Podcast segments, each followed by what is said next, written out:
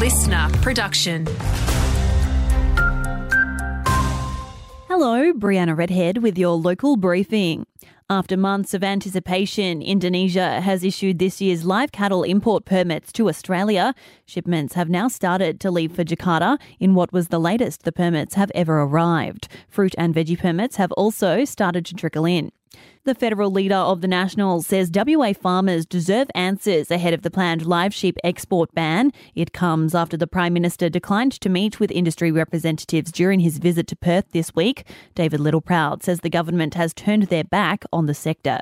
This is about Western Australia's agricultural future and about having the opportunity to continue in a market that they lead the world in, in terms of animal welfare. And if we're not there, there'll be an, a perverse animal welfare outcome. And that's why they just want an explanation. They want a Prime Minister to look them in the eye. An early intervention program for men who use violence will be trialled in Northam. The state and federal governments rolling out the initiative, hoping to reduce coercive, controlling, and violent behaviours in the community.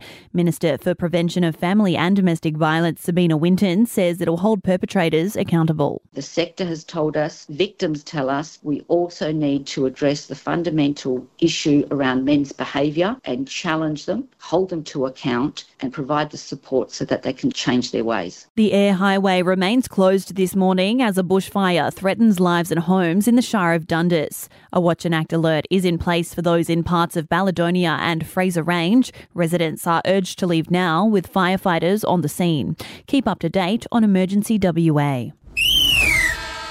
In sport, the T20 competition has returned for Northern Cricket Association. Grass Valley Hoppers recording the first win of the round, making two for 100 against the Ferals.